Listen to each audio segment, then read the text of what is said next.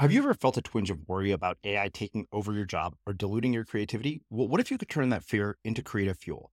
We've just published an amazing new ebook called The Four Keys to Success in an AI World. And this is more than just a guide, it's a deep exploration into the human skills that AI can't touch, the skills that are essential for standing out and thriving, no matter how much technology evolves. We're talking about real differentiators here like creativity, emotional intelligence, critical thinking, and much more.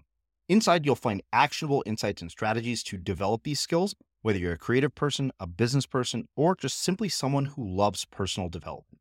This isn't a story about tech taking over, it's a story of human creativity thriving alongside AI.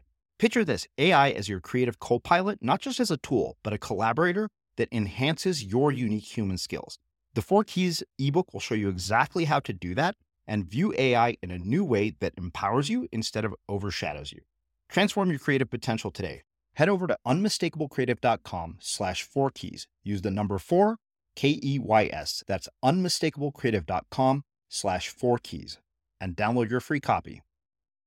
What you illustrated with your frustration at a religious service in your context is that it's not doing the job it's supposed to do in your life. Right. You know, we, yeah. we, we come at this whole question from the from the perspective that religion is really the the tools that we use to make meaning of our lives and to, to help us live flourishing lives.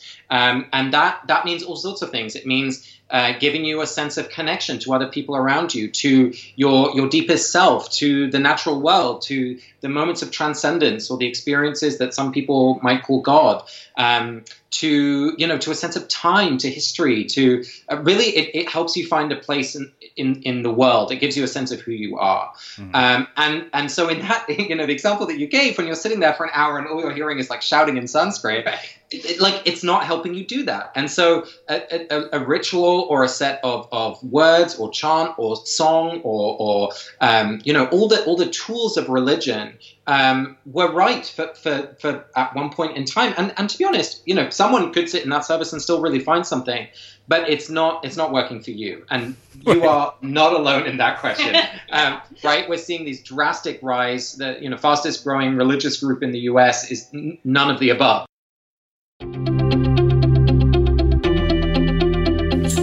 I'm Srini Rao, and this is the Unmistakable Creative Podcast, where you get a window into the stories and insights of the most innovative and creative minds who've started movements, built thriving businesses, written best selling books, and created insanely interesting art. For more, check out our 500 episode archive at unmistakablecreative.com.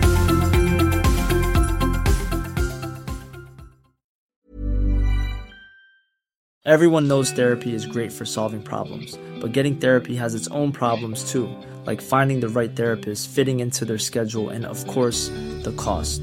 Well, BetterHelp can solve those problems. It's totally online and built around your schedule. It's surprisingly affordable too. Connect with a credentialed therapist by phone, video, or online chat, all from the comfort of your home. Visit betterhelp.com to learn more and save 10% on your first month. That's BetterHelp, H E L P. Hey, it's Ryan Reynolds, and I'm here with Keith, co star of my upcoming film, If, only in theaters, May 17th. Do you want to tell people the big news?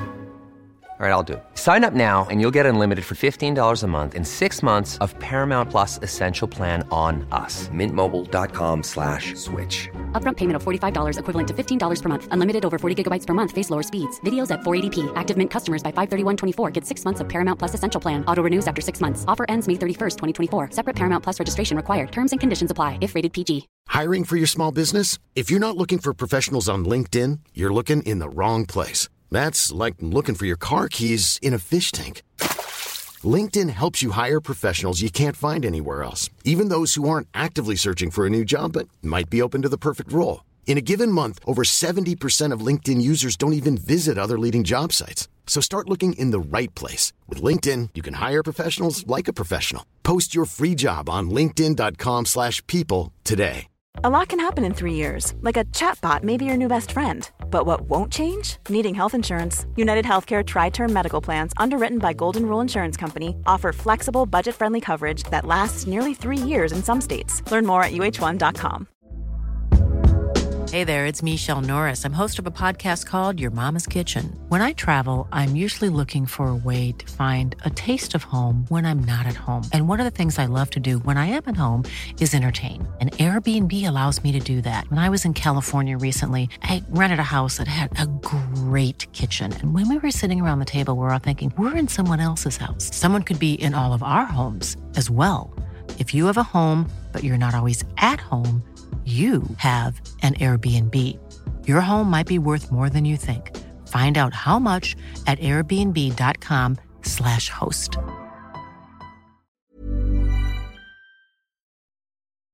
As creators, we're always on the move. Whether it's a live podcast event, a pop up shop, or a workshop, we're constantly interacting with community, and that's where Tap to Pay on iPhone and Stripe comes in. Imagine this you're at a live event, a listener loves your merch, or a participant wants to sign up for your course on the spot. With Tap to Pay on iPhone and Stripe, you can accept their payments right there and then, right from your iPhone, so there's no extra hardware or no delays. Total game changer. It's not just for creators, any business owner can do this. It's about making transactions smoother and much more personal, growing your business in your way. We've been using Stripe for our products and courses for a long time, and now with Tap to Pay on iPhone, you can take your business to the next level too. So visit stripe.com slash tap iPhone to learn more. Remember, folks, with Tap to Pay on iPhone and Stripe, your business is always at your fingertips. Angie and Casper, welcome to the Unmistakable Creative. Thanks so much for taking the time to join us. Thanks for having us. Great to be here. Yeah, so you know, I was introduced to both of you by way of our uh, mutual friend Brian Ferguson, who is one of our listeners. And when he told me uh, a bit about the work that you guys were doing around community, um, I was really, really intrigued by it. Had a chance to, to start digging in the work, so I'm really thrilled to have you here. But before we get into your work, I want to start with a question that I have always uh, found has been really fun and revealing, and that is, what did your parents do for a living, and how did that end up impacting the work that you've ended up doing? That is such a great question because we think about that a lot of the time. Um, my parents are both Dutch. I was raised in England, but my folks are both from Holland, and uh, my dad was a banker um, and left the bank uh, to set up his own company, um, which he sold just before the crash. So a lot of entrepreneurial energy in my home. And my mother ran a bed and breakfast uh, at home and was a crossing guard and a bereavement counselor and a community clown and set up a pottery import business. So there, there was a lot of kind of um, have a go uh, energy at home, and, and my mom was very, very engaged both with the schools that I went to and, and in village life in general and campaigned to create, you know, bike lanes in the village for, for bicycle safety and just, you know, definitely lived by the adage that, you know, if, if the rules aren't working for you, go and change them. So um, I, I, see a lot of her energy uh, in, in my work, and you know, both of them care deeply about community. Um, uh, you know, again, like very connected locally, um, but also with our family living abroad. You know, very intentional about maintaining certain festivals and rituals at home, and and really building our identity as little Dutch children, even though we were living in England. Mm. so th- yeah, those were my folks. Yeah, Casper and I sometimes laugh about the the overlap and com- combination of creativity and entrepreneurship in our upbringing. But my parents were both artists when they met. My mom was a mural painter in San Francisco, and my dad was a photographer and graphic artist. And my dad ended up starting a business, a small company in the Bay Area, uh, all around working with artists, kind of a glorified Kinko's in some ways. and then he ended up riding the dot com boom and the dot com bust. So there was always fluctuation around that entrepreneurial energy and trying to serve the market as it happened and emerged. But he was really motivated to do that out of trying to care for the family, even though at his heart he was always an artist and has continued in that through line even while we were kids and especially now of, of finding the combination of trying to make a living and also uh, be an artist at the same time. And my mom uh, once she had kids, she stopped painting murals, but she ended up focusing a lot of her energy on fatherhood research, actually, and, and doing about a PhD's worth of uh, research into the question of how fathers contribute to empathy development in children. So there was a lot of a lot of work that went into the questions of parenting, the questions of family, and then the relationship between that and creativity in my home. Mm. So, for each one of you, um, how did what your parents did for a living uh, impact the the choices and decisions you've made throughout your career, and how did they ultimately lead you to where you guys are at? Well, I spent most of my teenage years rebelling against my father. Um, so I was very, very clear that I would never go and work for a bank, uh, nor would I go into business. Um, so I, you know, I, I, ended up going to university to, to, study history, but really spent most of my time uh, very active on campaigning on climate change issues. So mobilizing young people, especially around the United Nations um, kind of negotiations process on the, uh, essentially on the climate change treaty. Um, and so I was I think I was always a little bewildering to my dad, who kind of wanted me to go and work for a company where I would learn the skills of leadership and teamwork. Um, and I think it's, you know, he, he now understands that you can find those things in many places. But uh, yeah, definitely my first career moves were a little bit, I would say, in response to that. But it's been interesting to see actually, you know, I ended up going to graduate school, which brought me to America to do a public policy degree. Um, and so already I was kind of taking some steps, you know, I was sitting in classes like entrepreneurial finance and leadership and uh, management and, and, you know, things that I think, you know, when I left college, I, I, never thought I'd be interested in, but that served me extremely well in the work that I do now. So I, I feel perhaps there's some integration happening there uh, to some extent. But, you know, on my mom's side, she, she never went to college. She, uh, she did some horticultural training, um, and that's impacted me in unexpected ways in that, um, you know, kind of her eye for beauty uh, ended up, I think, informing my decision of a spouse. My my husband's a, a musician and um, is a wonderful floral arranger, and so uh, you know I think those things end up showing up in all sorts of unlikely places. Mm-hmm. Yeah, it's been a profound impact for me as well, and I think the first piece of that was the creative piece where I just always assumed that my life would have something to do with the arts and that ended up being directly where I went all through my elementary, middle and high school uh, experience. I was always in art classes and then ended up majoring in playwriting in college and turned that into a lot of my work for the first six years out of college. I moved to Brooklyn and was always in arts jobs, in arts communities, and looking specifically at community through the arts, which is a lot of what's led me to what Casper and I are doing now. Mm-hmm. So that was one piece of it. Um, another piece, I think what I mentioned about my mom's work around family, one thing that was hard about that growing up to watch was that she was doing so much and it, the work had so much integrity, but she wasn't attached to institutions of higher education as she was doing it. She was kind of doing it while raising three kids. And I've, I've seen how she struggled to get that work into the world. And I think that Im- impacted me insofar as I thought, all right, if I'm going to go try and help big ideas make a place in the world that actually translates into action, then it's probably going to be valuable for me to seek out peer groups and and platforms that other people are involved with and can recognize as being related to that. So that definitely informed my decision to leave New York and come to grad school here at Harvard Divinity School in order to do the work I do with Casper. Mm. Casper, you said something about your mom that struck me. You said that you know she told you if uh, the rules aren't working for you, make your own rules, and I wonder why certain people are able to do that effectively and it starts to inform so much of what they do in their life and why other people aren't and, and what your experience and, and kind of everything you've done has shown about that mm. yeah i you know I, i've thought about that for some time and the answer i kind of landed at is i think so much has to do with really the unconditional love that I felt from, especially from my mother as a kid.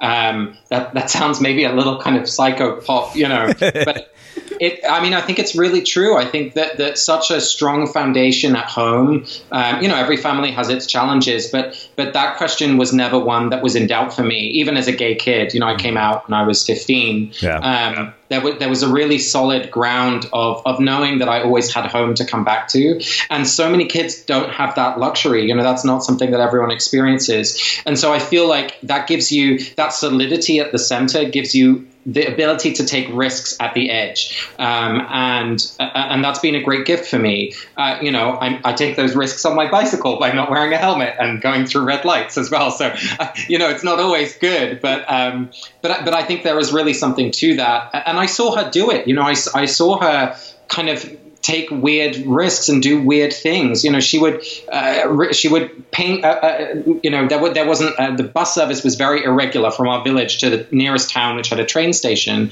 And so my mum went out at like 2 a.m. and painted a, a green dot right next to the bus stop. And she told all her friends, if you see someone standing in the in the green in the green dot, it means that they want to go to the station. And if you're driving by, you can give them a ride. Uh, of course, this was like completely illegal, and the local council freaked out and like had to paint over it. But you know, it it just it, that systems hacking, I think, and it was just you know it wasn't it wasn't techie and it wasn't at a huge scale. But I always saw her trying to make things better, even when you know the rules were against it. Mm. Can I ask you uh, uh, to tell us in a bit more detail about what it was like to come out to a parent? And, and I'm curious to you know do something that risky, that challenging early in your life. Did it make other challenges pale in comparison, and how did it impact the other risks that you've taken in your life?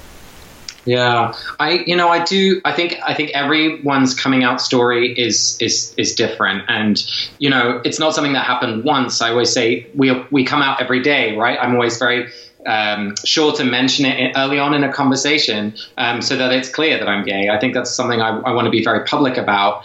Um, but, you know, again, my mum had made it very safe for me to do that. She'd taken me out for lunch the year before, so I, you know, I was 15, early 15 or late 14, and my mum never took me out for lunch. You know, that was very weird. And, and it was this kind of fancy restaurant. I was, you know, the, the idea was that it was after some exams, but I knew something else was up. And um, she, she just said at some point during the conversation, she said, Casper, I want you to know I'm not just your mother, I'm Suzanne, you know, I'm my own person. And whoever you are, I love you. Um, and I knew that she wanted me to tell her. And I just just remember in my head being like, I'm not going to tell you, I'm not going to tell you. but because I wasn't ready, you know, but, but nine, 12 months later, I was ready and I knew it was, I knew it was safe to tell her.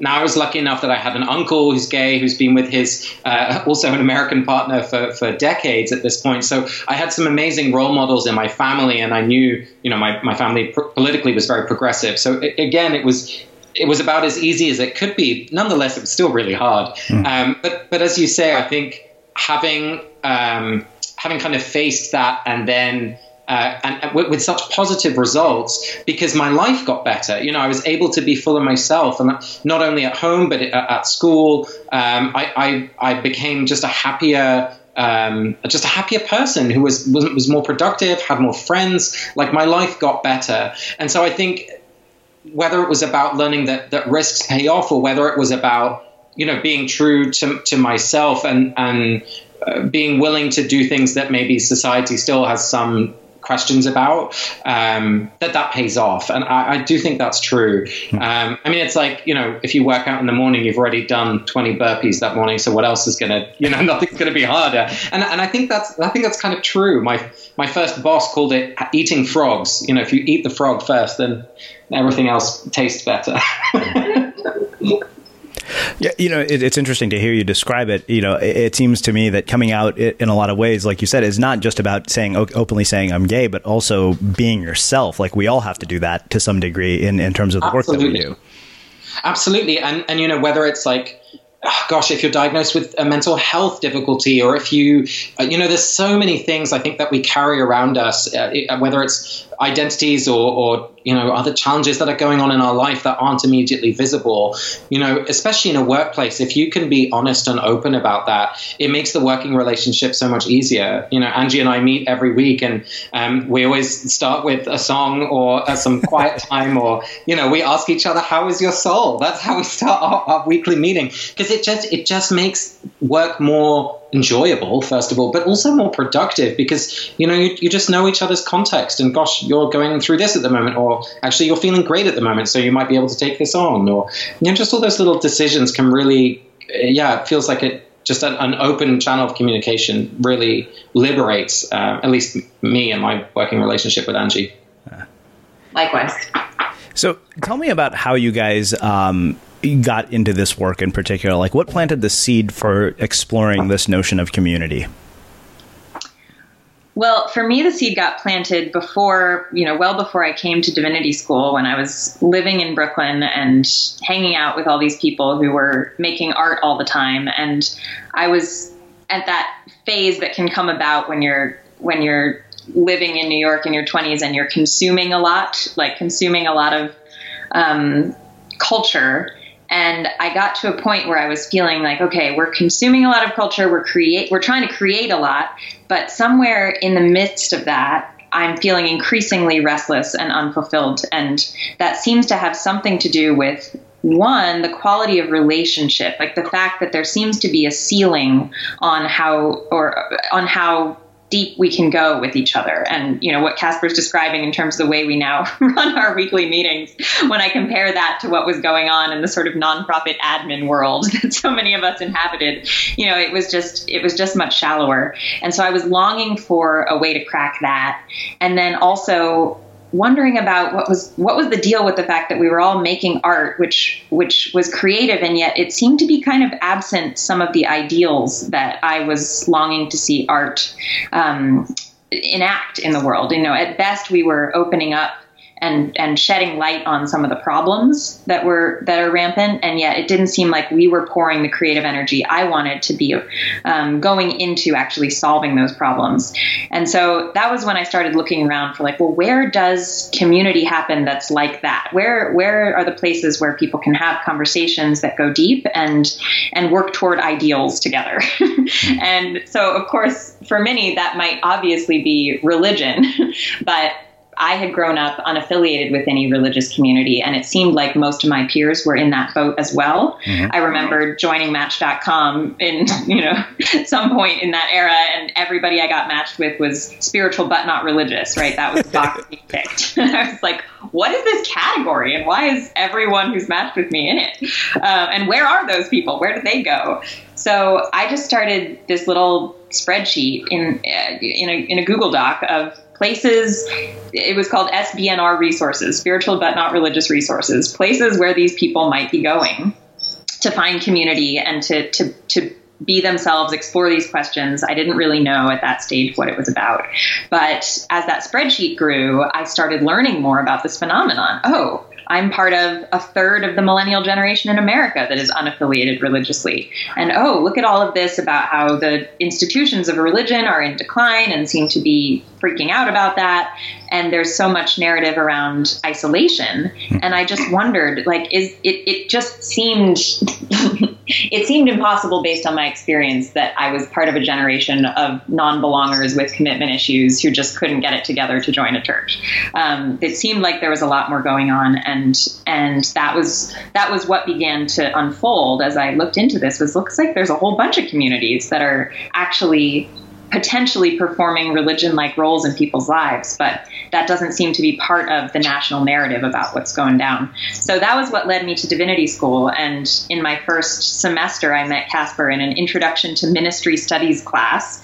And Harvard Divinity School is a bit of a, a bit of an out there place on the divinity school map in that they let in weirdos like us, basically, um, who are they're trying to create a microcosm of religious diversity in their student body. So that includes people who are unaffiliated uh, and people who are part of all kinds of spiritual and religious communities that are not necessarily in a majority position in this country. So we met each other and we kind of saw each other uh, right away once we shared our spiritual autobiographies because we discovered that we were asking a lot of the same questions and looking at a lot of the same population. So we I, I shared my Google document with him in an act of great millennial intimacy, and we started populating it together and uh, then started speaking to the leaders of these communities we'd gotten to know online. And, and that was really when we heard them speaking so much of the, sh- the same language that we thought, okay, we need to start sharing this in some way.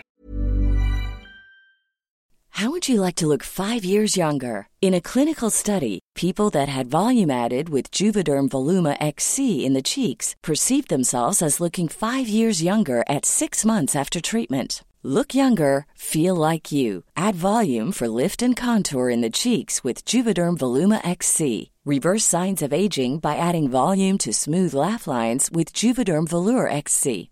For important safety information and to find a licensed specialist, visit juvederm.com. That's J U V E D E R M.com. Not for people with severe allergic reactions, allergies to lidocaine, or the proteins used in Juvederm. Common side effects include injection site redness, swelling, pain, tenderness, firmness, lumps, bumps, bruising, discoloration, or itching. There's a risk of unintentional injection into a blood vessel, which can cause vision abnormalities, blindness, stroke, temporary scabs, or scarring. Talk to a licensed specialist to find out if it's right for you. This Mother's Day, celebrate the extraordinary women in your life with a heartfelt gift from Blue Nile. Whether it's for your mom, a mother figure, or yourself as a mom, find that perfect piece to express your love and appreciation. Explore Blue Nile's exquisite pearls and mesmerizing gemstones that she's sure to love. Enjoy fast shipping options like guaranteed free shipping and returns. Make this Mother's Day unforgettable with a piece from Blue Nile. Right now, get up to 50% off at BlueNile.com. That's BlueNile.com. Hey there, it's Michele Norris. I'm host of a podcast called Your Mama's Kitchen. When I travel, I'm usually looking for a way to find a taste of home when I'm not at home. And one of the things I love to do when I am at home is entertain. And Airbnb allows me to do that. When I was in California recently, I rented a house that had a great kitchen. And when we were sitting around the table, we we're all thinking, we're in someone else's house. Someone could be in all of our homes as well. If you have a home, but you're not always at home, you have an Airbnb. Your home might be worth more than you think. Find out how much at airbnb.com/slash host. Everyone knows therapy is great for solving problems, but getting therapy has its own problems too, like finding the right therapist, fitting into their schedule, and of course, the cost. Well, BetterHelp can solve those problems. It's totally online and built around your schedule. It's surprisingly affordable too. Connect with a credentialed therapist by phone, video, or online chat, all from the comfort of your home. Visit betterhelp.com to learn more and save 10% on your first month. That's BetterHelp H E L P. Quality sleep is essential. That's why the Sleep Number Smart Bed is designed for your ever evolving sleep needs. Need a bed that's firmer or softer on either side? Helps you sleep at a comfortable temperature? Sleep Number Smart Beds let you individualize your comfort so you sleep better together. JD Power ranks Sleep Number number 1 in customer satisfaction with mattresses purchased in-store. And now, save 50% on the Sleep Number limited edition Smart Bed for a limited time. For JD Power 2023 award information, visit jdpower.com/awards. Only at a Sleep Number store or sleepnumber.com. Hey, it's Paige DeSorbo from Giggly Squad. High quality fashion without the price tag. Say hello to Quince. I'm snagging high-end essentials like cozy cashmere sweaters, sleek leather jackets, fine jewelry, and so much more. With Quince being 50 to 80% less than similar brands. And they partner with factories that prioritize safe, ethical, and responsible manufacturing. I love that. Luxury quality within reach. Go to quince.com slash style to get free shipping and 365 day returns on your next order. Quince.com slash style. Wow, uh, so many questions come from that. Uh, you know, it's funny that you bring up religion, and, and that was one of the things that actually drew me into the work that you guys were doing because my biggest issue with religion is that it's time consuming, um, especially because I'm Indian. Like literally, all Indian religious traditions take forever. You know, like, at a minimum, it takes an hour, and it's an hour of just listening to somebody yell in Sanskrit, and it's really boring. So that's just basically was my issue with religion, and that's why I'm not interested in it. But I'm curious. Um, one, you know, why why are we seeing such a, a strong interest in community of all, all, of a sudden like you know like we've never seen in the past? It, you know one thing i heard a doctor at an event that i went to saying you know we've lost a lot of the things that used to make up community in our lives like getting together for dinner or going to religious services and a lot of it has to do with with the way technology has isolated us. So i'm curious one you know what role has technology played in all of this and more importantly like what is the impact of community on our lives and and how is it shown you know in, in terms of communities that you guys have studied which yeah, I realize I, like 20 questions in one. No, no, no. I, I want to take a step back so that I can give you an answer that really makes sense because I think what you illustrated with your frustration at a religious service in your context is that it's not doing the job it's supposed to do in your life. Right. You know, we, yeah. we, we come at this whole question from the from the perspective that religion is really the the tools that we use to make meaning of our lives and to, to help us live flourishing lives. Um, and that that means all sorts of things. It means uh, giving you a sense of connection to other people around you, to your your deepest self, to the natural world, to the moments of transcendence or the experiences that some people might call God,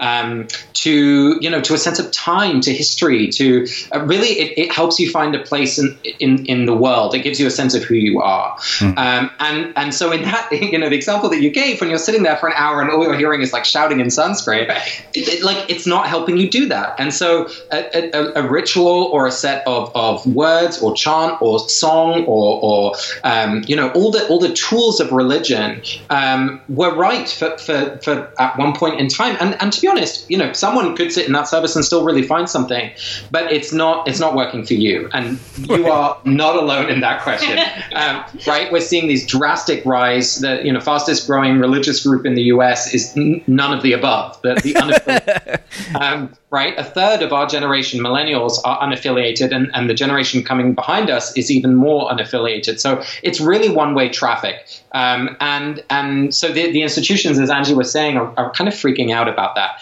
So when we think about the rise of community as a buzzword, whether it's in the tech industry or whether it's in government or wherever else, we see really as responding to that trend of um, you know the, the, the kind of falling away of the traditional structures of belonging which often centered around religion. Not exclusively right? You know bowling alone is that classic book which looked at the decline of um, civic groups like bowling clubs right? Um, but you know again those those two are related a, a lot in how we engage with time. And i think this is where technology comes in. Every time saving device that's being introduced you know doesn't end up giving us more time, it just lengthens the workday, ironically. Mm. And so there definitely has been uh, a, a, kind of a, a shifting of, of how we engage with time. Sunday is no longer the Lord's Day as it was traditionally in kind of Christian America of, of days gone old or days gone by. Um, and so that certainly there's been kind of an encroachment of, of the working world into our bedrooms, into our Sunday mornings, etc.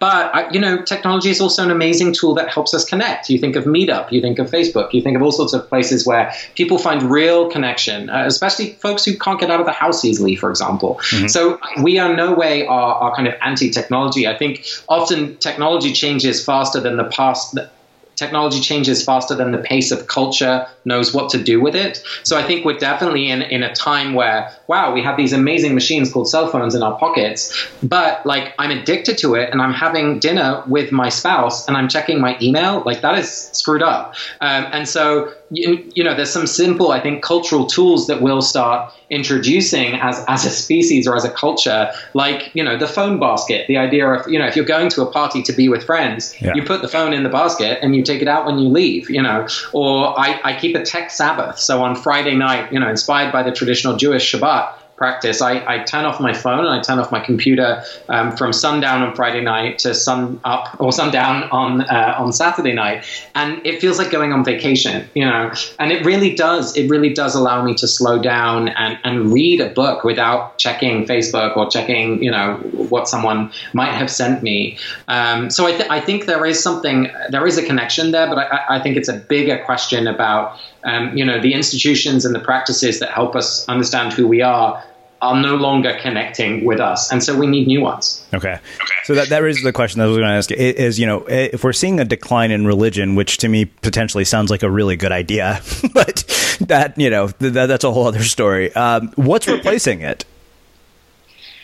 Well, that has been the crux of, of our work together and has been such a joy to get to know. Um, so when when we started talking to community leaders around the country, it was really fascinating because we talked to someone who's running a CrossFit box or uh, working at Soul Cycle or the November Project or these various fitness communities. We talked to people running maker spaces or gaming communities, right? We talked to people who are in leading social justice movements, all these various contexts which self identify as secular, right?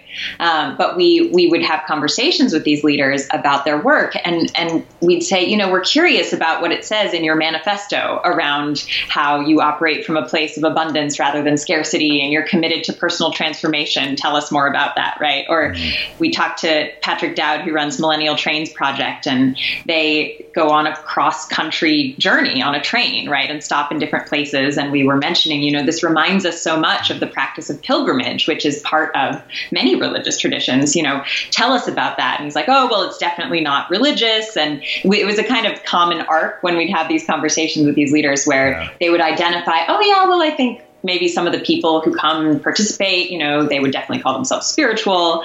And then by the end of the call, Patrick's coming around and he's like, well, I guess someone did bless the train before it left the station. like, come on, man. Um, so it's been really fascinating. And, and this was the, the content of our work in our first report, How We Gather, was all about let's look at some of the themes that are emerging in these secular communities uh-huh. and the work they're doing in people's lives. And that work of personal transformation, the work of, of accountability toward becoming the person you want to be, the work of social change, activating creativity, all these kinds of things like purpose finding that are coming out of these communities that are are helping people to belong to each other and and to become the people they want to be. That to us, eh, you know, the irony is it's it's not necessarily a replacement of religion. I think we would see it as an extension of the work that religion properly ought to be doing, and in some cases has been and and still is, but in many cases, um, you know, is is not. In, especially in the lives of younger people in this country. And, and I think that's especially relevant as we think about the kind of brand nightmare that religion has totally. right now, right?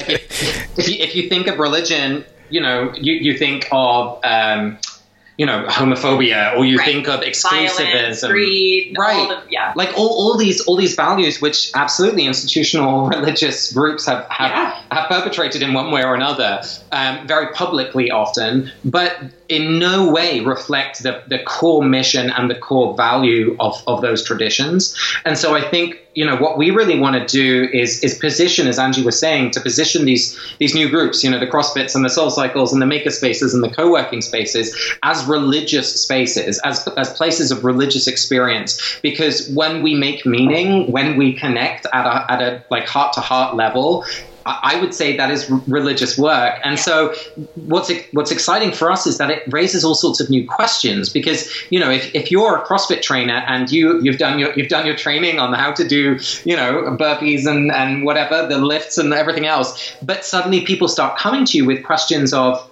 I'm going through a divorce, or um, we're expecting a baby, or my mother has passed away. You know, that trainer is suddenly in a role which is far beyond just a, a physical well being trainer. They're really in what we would call a pastoral role. And, you know, being in divinity school, you learn all sorts of um, methodologies and tools to, to help you uh, guide someone through those moments. You know, right. that, that's what liturgical design is all about. You know, I got married last year and we spent a lot of time thinking, well, what's the service going to look like? What is this moment going to mean? How does this connect with the other piece? And it meant that that, that day was incredibly special, not just for us, but everyone who came, because it was awesomely designed as a ritual, right? Mm. And so if, if we think about these places, uh, you know, these, these new spaces where people are coming together in meaningful community, what if those what if the leaders there had the same kind of pastoral and liturgical training and insight and, and the permission to be creative i think we're, we're starting to see all sorts of really a kind of a new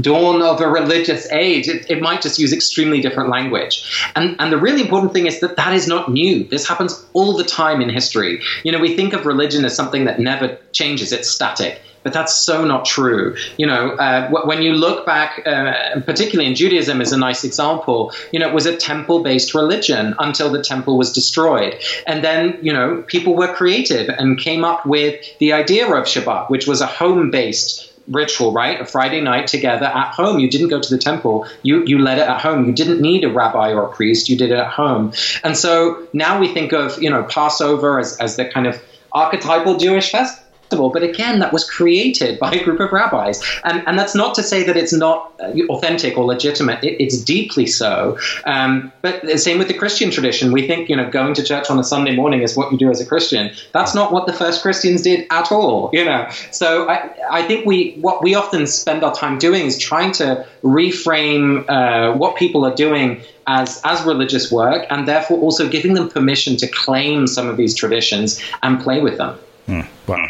You know, it sounds to me from uh, listening to you guys describe this that there are aspects of religion involved in almost all of uh, elements that come from religion that are part of you know any of these all of these communities whether the people who created these communities intended for that or not like when you hear people talk about soul cycle you're like yeah you're a member of a cult and you know the yeah. same thing and and you know i've been to soul cycle before i was like wow i'm like this is really cool uh, yeah. you know this is a cult i'd be happy to be a member of uh, you know i don't have $30 to spend on a spin class and i don't like it enough yeah. to do it but um, but you know like i see elements of religion in all of these so I, i'm curious if that's the case now, the other thing that I'm really intrigued by is, you know, you mentioned the decline of religion and the fact that religious sort of institutions are freaking out about this.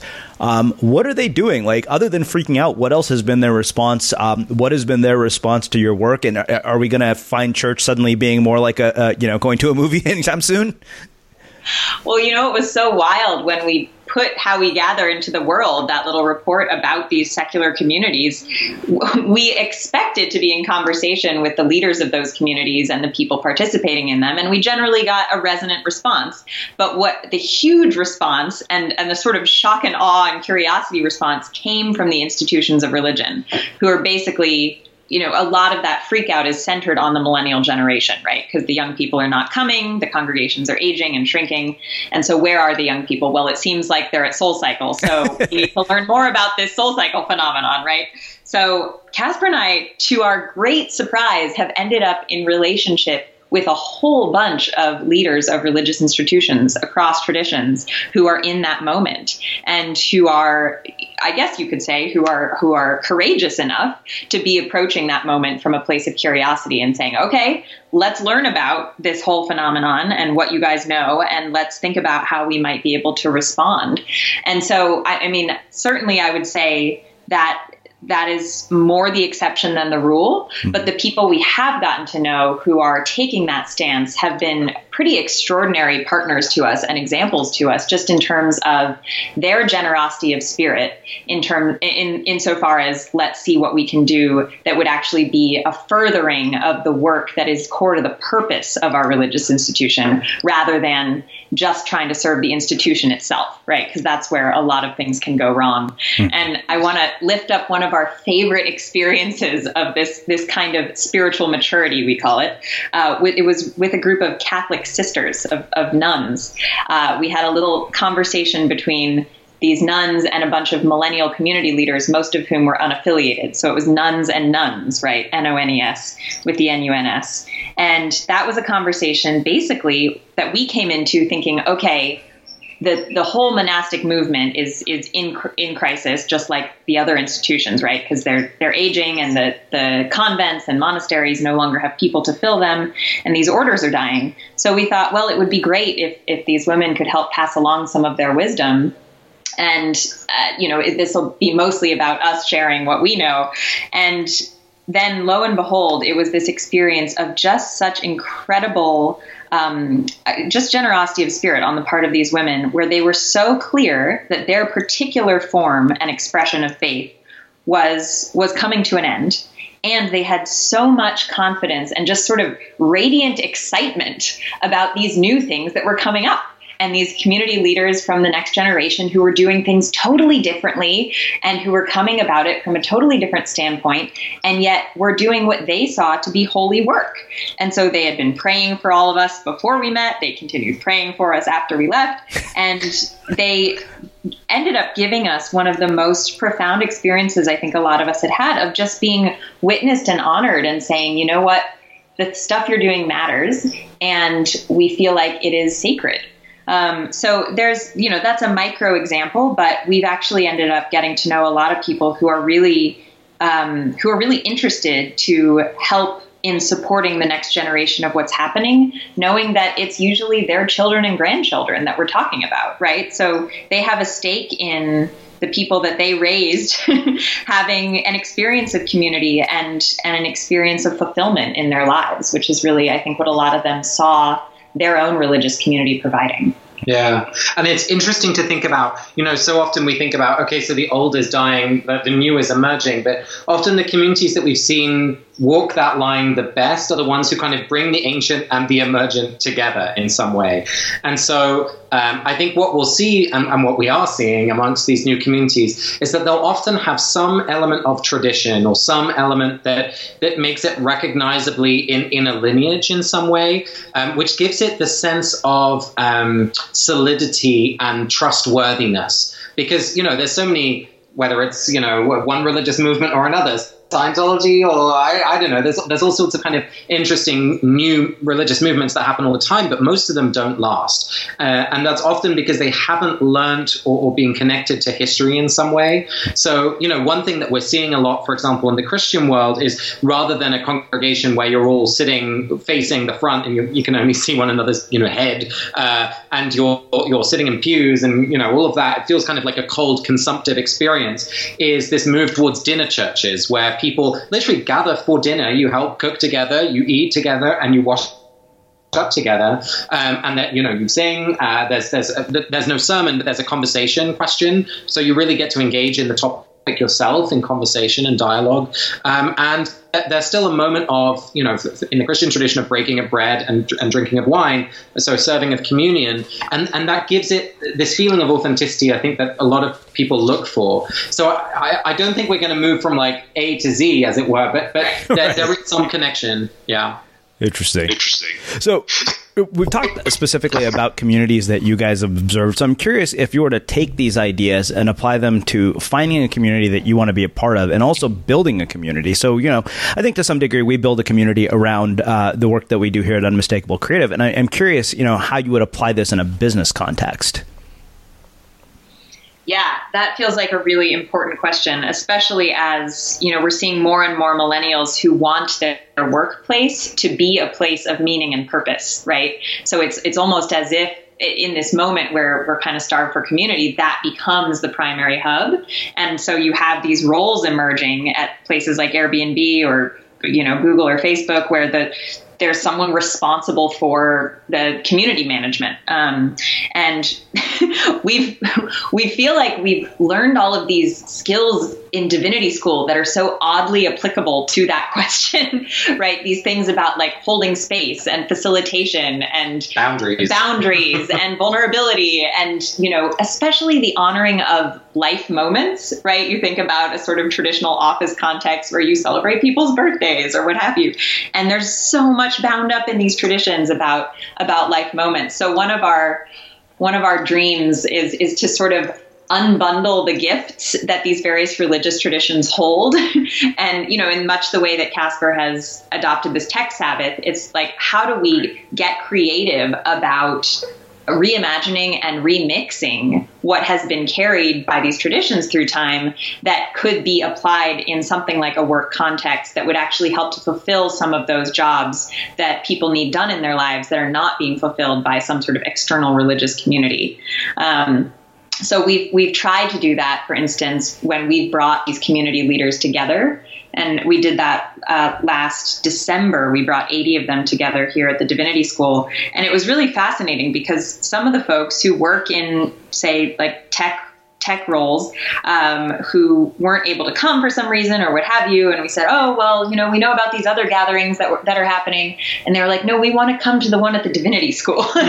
like there was something about that extra level of, of meaning, make, meaning making that people are looking for. So we've been actually trying to um, you know, put a little pressure on the divinity school while we're here to be like, you guys should start an executive education program that actually does that for people in a work context, because um, it feels like more and more of an important piece of, of people's work lives. Yeah. I do I do think there are some real questions though at that intersection of business and spirituality because yeah. you know on the one hand, gosh, what a, what an amazing um, place to to build community, right? To build those deep relationships because uh, that's where we spend so much of our time. Uh, on the other hand, I think you know so often there are still the the questions of um, you know like what's really the bottom line. You know if if if, if profit is still the only uh, kind of goal, then other things will be sacrificed, and that can put people in difficult situations, especially when you're trying to create spaces of vulnerability and you have the CEO sitting next to a right, secretary, right. and you know that it, it, can feel really iffy and unsafe. Um, so I do think it's it's something to really think about. The other thing that strikes me from your question, which we struggle with all of the time, is this like poverty of language. Um, you know, we, we talk about community, and just like love can be used from like I love you until I die and I love pizza, right? There's a very different right.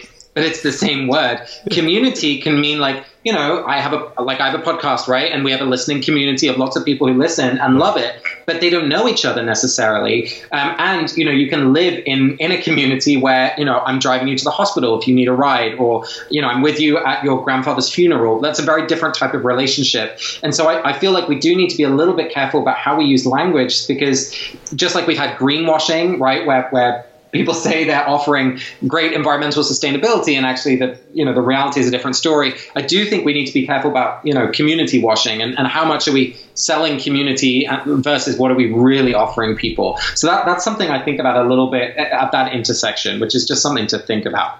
Hmm. I'm curious um, what has been the resistance or, or general feedback from, like, how has it differed across different religions? Like, have you talked to, for example, a Hindu priest and a pastor, and how has their their receptiveness to this idea been been different?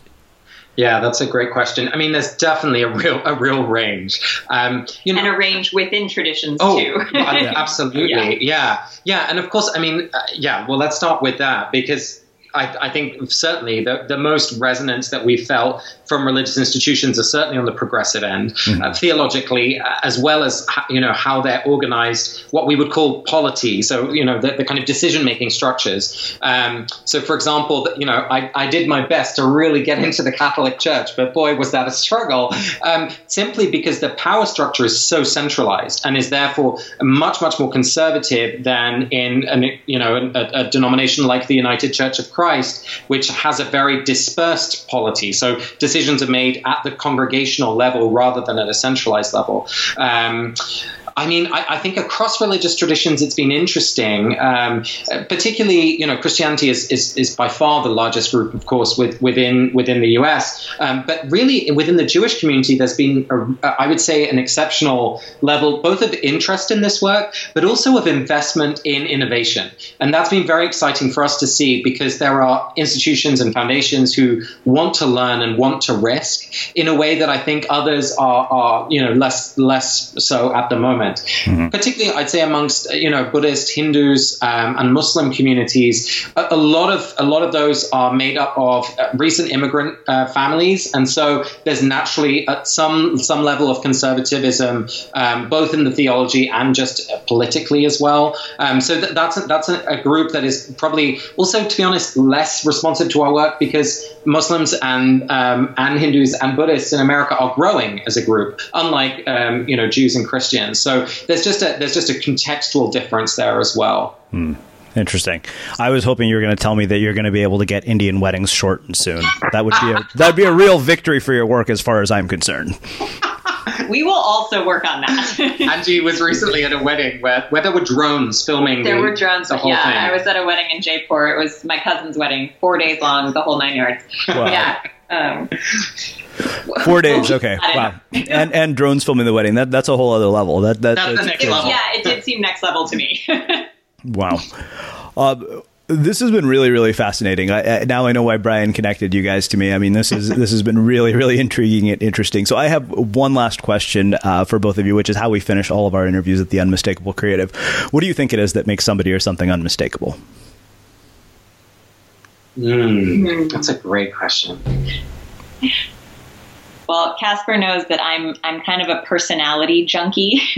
so I to me something is unmistakable when it is a as as full as possible an expression of the uniqueness of a person.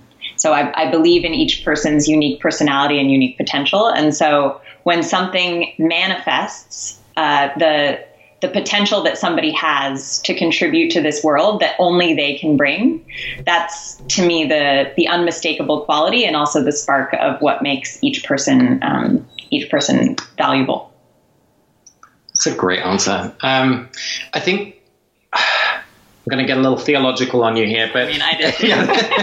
I, you know, I think uh, like Angie, you know, all of us have a perhaps some spark of the divine in us, and I think what makes us unmistakable is that each of us has a unique unique way to connect with you know that which is greater than all of us that that which is beyond language. Um, and you know, whether that's through dance or music or silence or waves or, you know, wh- how, however it is and what unique makeup of things help you connect to that thing that's bigger than yourself.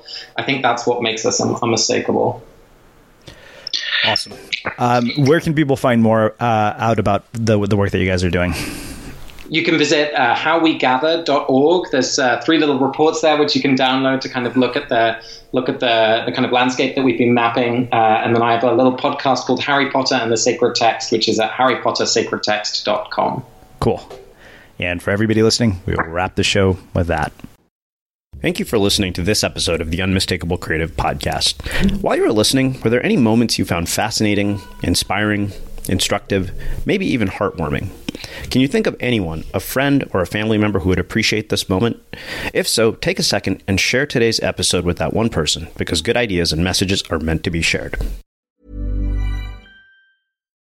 Imagine the softest sheets you've ever felt. Now imagine them getting even softer over time. That's what you'll feel with Boll and Branch's organic cotton sheets. In a recent customer survey, 96% replied that Boll and Branch sheets get softer with every wash. Start getting your best night's sleep in these sheets that get softer and softer for years to come. Try their sheets with a 30-night guarantee. Plus, get 15% off your first order at bollandbranch.com. Code BUTTERY. Exclusions apply. See site for details.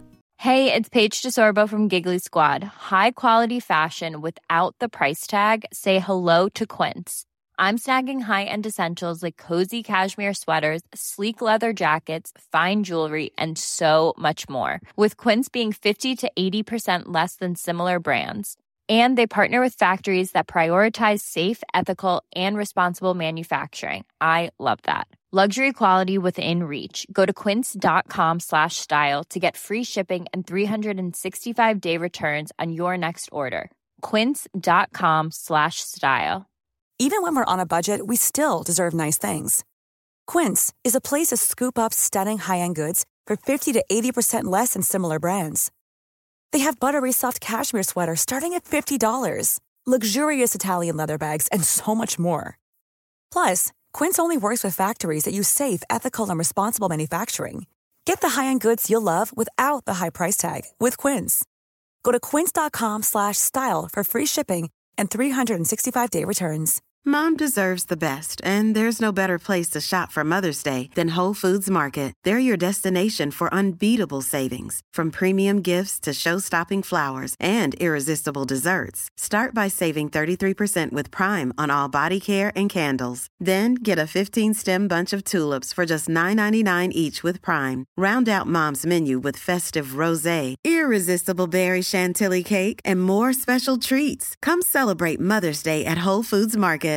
Imagine the softest sheets you've ever felt. Now imagine them getting even softer over time. That's what you'll feel with Boll and Branch's organic cotton sheets. In a recent customer survey, 96% replied that Boll and Branch sheets get softer with every wash. Start getting your best night's sleep in these sheets that get softer and softer for years to come. Try their sheets with a 30-night guarantee. Plus, get 15% off your first order at bollandbranch.com. Code BUTTERY. Exclusions apply. See site for details. Have you ever felt a twinge of worry about AI taking over your job or diluting your creativity? Well, what if you could turn that fear into creative fuel? We've just published an amazing new ebook called The Four Keys to Success in an AI World. And this is more than just a guide, it's a deep exploration into the human skills that AI can't touch, the skills that are essential for standing out and thriving, no matter how much technology evolves. We're talking about real differentiators here like creativity, emotional intelligence, critical thinking, and much more. Inside, you'll find actionable insights and strategies to develop these skills, whether you're a creative person, a business person, or just simply someone who loves personal development. This isn't a story about tech taking over, it's a story of human creativity thriving alongside AI. Picture this AI as your creative co pilot, not just as a tool, but a collaborator that enhances your unique human skills. The Four Keys ebook will show you exactly how to do that and view AI in a new way that empowers you instead of overshadows you. Transform your creative potential today. Head over to unmistakablecreative.com slash four keys. Use the number four, K E Y S. That's unmistakablecreative.com slash four keys and download your free copy.